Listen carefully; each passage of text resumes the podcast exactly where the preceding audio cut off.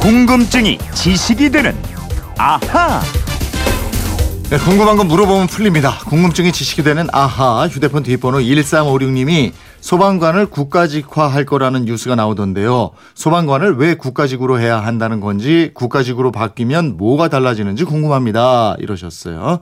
어떤 궁금증인들 다 풀어드리죠. 김초롱 아나운서가 풀어보겠습니다. 어서 오세요. 네네 김초롱입니다. 네. 김초롱 씨는 119에 직접 전화를 걸어서 도움을 요청하거나 이래 본적 있습니까? 어 제가 한 적은 없는데요. 네. 아니 갑자기 소방차가 이렇게 불자동차 막 출동해갖고 이용 이용 하던지 우리 집 바로 앞으로 오는 거예요. 어, 놀래죠. 그러면. 어, 그래서 우리 집에 불 났나고 막 달려갔더니 음. 앞집에 불이 난 거 있죠. 네. 알고 아니, 보니 예. 저는 저 깜짝 부모님이 이제 연세가 있으시니까 네. 어 한번 쓰러지셨는데 119 연락했더니 어 진짜 그- 금방 와서 와 정말 그죠. 고마운 분들이에요. 그리고 병원에 응급실에 가서 고맙습니다 하려고 그랬더니 금세 가셨어요. 아, 바쁘시니까 네. 또 다른 데 출동하셔야죠. 소방관 가장 먼저 들어가서 가장 나중에 오는 사람들 그렇잖아요. 그래서 네. 영어로 first in, last out 이러는데 예, 이거를 줄여 갖고 영어 약자로 FILO, 필로라고 합니다. 네. 이 소방관들의 모토라고 할 수 있는데요. 소방관들이 불이 나거나 재난 상황이 발생했을 때 사람들하고 다르게 움직이잖아요. 음. 반대 방향으로 가는 거죠. 그래서 조사를 해 보면 가장 존경받는 직업 1위로 꼽히곤 합니다. 어 근데 이 소방관들이 국가직이 아니고 지방직이에요. 그러니까 국가직, 지방직 이렇게 할 때 뒤에 공무원이란 말이 생략됐습니다. 네. 그러니까 지방직이 지방자치단체에 소속된 지방 공무원이고요. 현재 약 4만 4천 명의 소방관 중에서 500명 정도만 국가직이고 나머지 99%가 지방 공무원으로 돼 있습니다. 이 국가직 공무원은 중앙부처에 소속된 공무원이란 뜻이고 소방관과 비교되는 경찰은 모두 국가직입니다. 음 그럼 국가직하고 저 지방직 소방관하고는 대우가 다 릅니까? 대우는 뭐 기본적으로 같습니다. 뭐 국가직이든 지방직이든 현장에서 일하는 소방 공무원들의 본봉이나 수방, 수당 내역 등이 같아요. 예. 근데 이 근무 지역이 어디든 지역과 관계없이 기본적으로 동일한 수당 체계를 적용받고 액수도 같습니다. 음. 다만 시간의 근무 수당이라든가 뭐 내근 수당 이런 거는 소속된 지자체가 예산을 어떻게 짜느냐 요거에 따라서 다소 차이가 날 수 있다고 합니다. 아, 지자체 예산에 따라서 차이가 날 수 있다. 예, 급여 외에 복리후생에서도 약간 차이가 날 수 있는데요. 근데 소방관들, 소방 공무원들이 국가직을 간절히 바라는 이유가 개인적인 이 처우 차이 때문은 아니고요. 네. 한마디로 제대로 소방관 역할을 할 수 있도록 해달라 이겁니다. 그러게 국가직으로 한다고 그래서 뭐 처우가 그렇게 크게 달라질 것 같지는 않고. 예, 뭐 소방관의 역할이라고 하면 우리는 화재 진압 가장 먼저 떠올리죠. 과거에는 그랬지만 지금은 소방관 업무에서 화재 진압이 차지하는 비중이 20% 이내, 뭐 10% 정도 밖에 안 되고요. 대부분 인적 재난이나 뭐 자연 재난, 특수 재난에 대비하고 대응하는 업무가 주를 이루고 있습니다. 네. 화재 진압 말고도 하는 일이 참 엄청 많은 거예요. 예, 그렇죠. 하긴 뭐 위급한 일이 생기면 무조건 119부터 찾고 보는데 예. 집에 아픈 사람 있을 때도 그렇고 맞아요. 저도 그랬고. 예, 예. 그래서 소방 같은 소방관이라고 해도 구조팀하고 구급팀이 다릅니다. 예. 그리고 사고도 요즘에는 뭐 화학물질 누출 사고, 초고층 건물 화재, 테러, 집중호우, 지진, 원전 사고 이런 재난이 크게 늘었습니다. 네.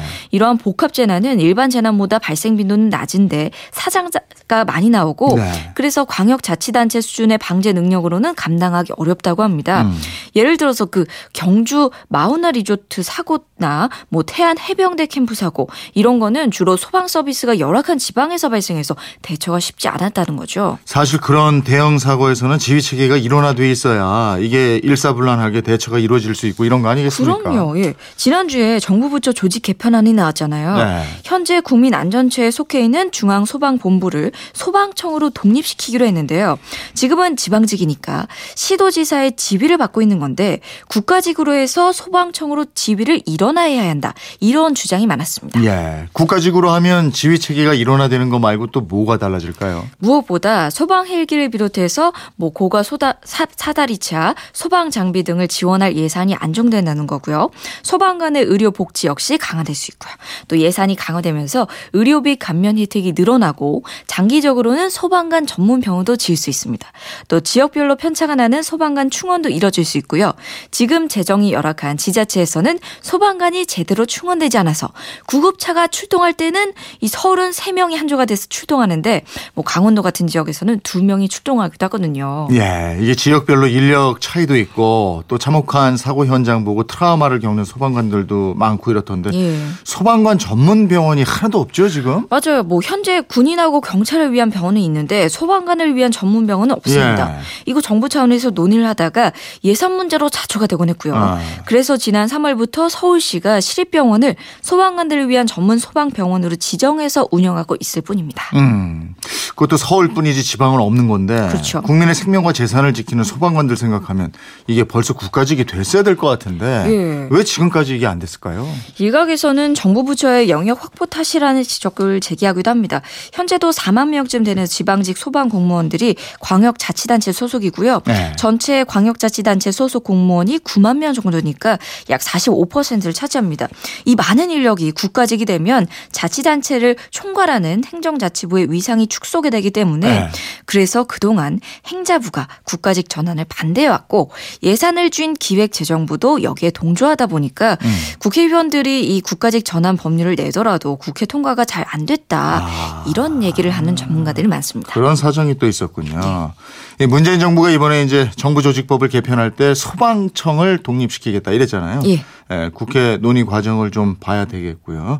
사이이구님은 이런 문자를 주셨어요. 정부가 소방관을 많이 뽑기로 했는데 소방관 계급 구조는 어떻게 돼 있나요? 소방관도 경찰처럼 계급이 있잖아요. 아. 그럼요. 이 9급 소방직 시험에 합격하면 일단 소방사 15가 되고요. 네. 그 바로 위가 소방사, 소방교, 소방장 이렇게 올라가는데 음. 과거에는 횃불 모양의 계급장을 달았습니다. 지금은 물방울을 상징하는 육각수 모양으로 바뀌었고요. 네. 소방사 15가 육각수 1개고 소방사가 육각수 2개, 소방교 3개, 소방장 4개가 됩니다. 예. 또 소방장이 7급 공무원에 해당하고요. 음, 소방장 바로 위가 소방위 이렇게 되던가요? 그렇습니다. 이 소방이 계급은 육각수가 6개 안에 태극 모양이 들어가고요. 네.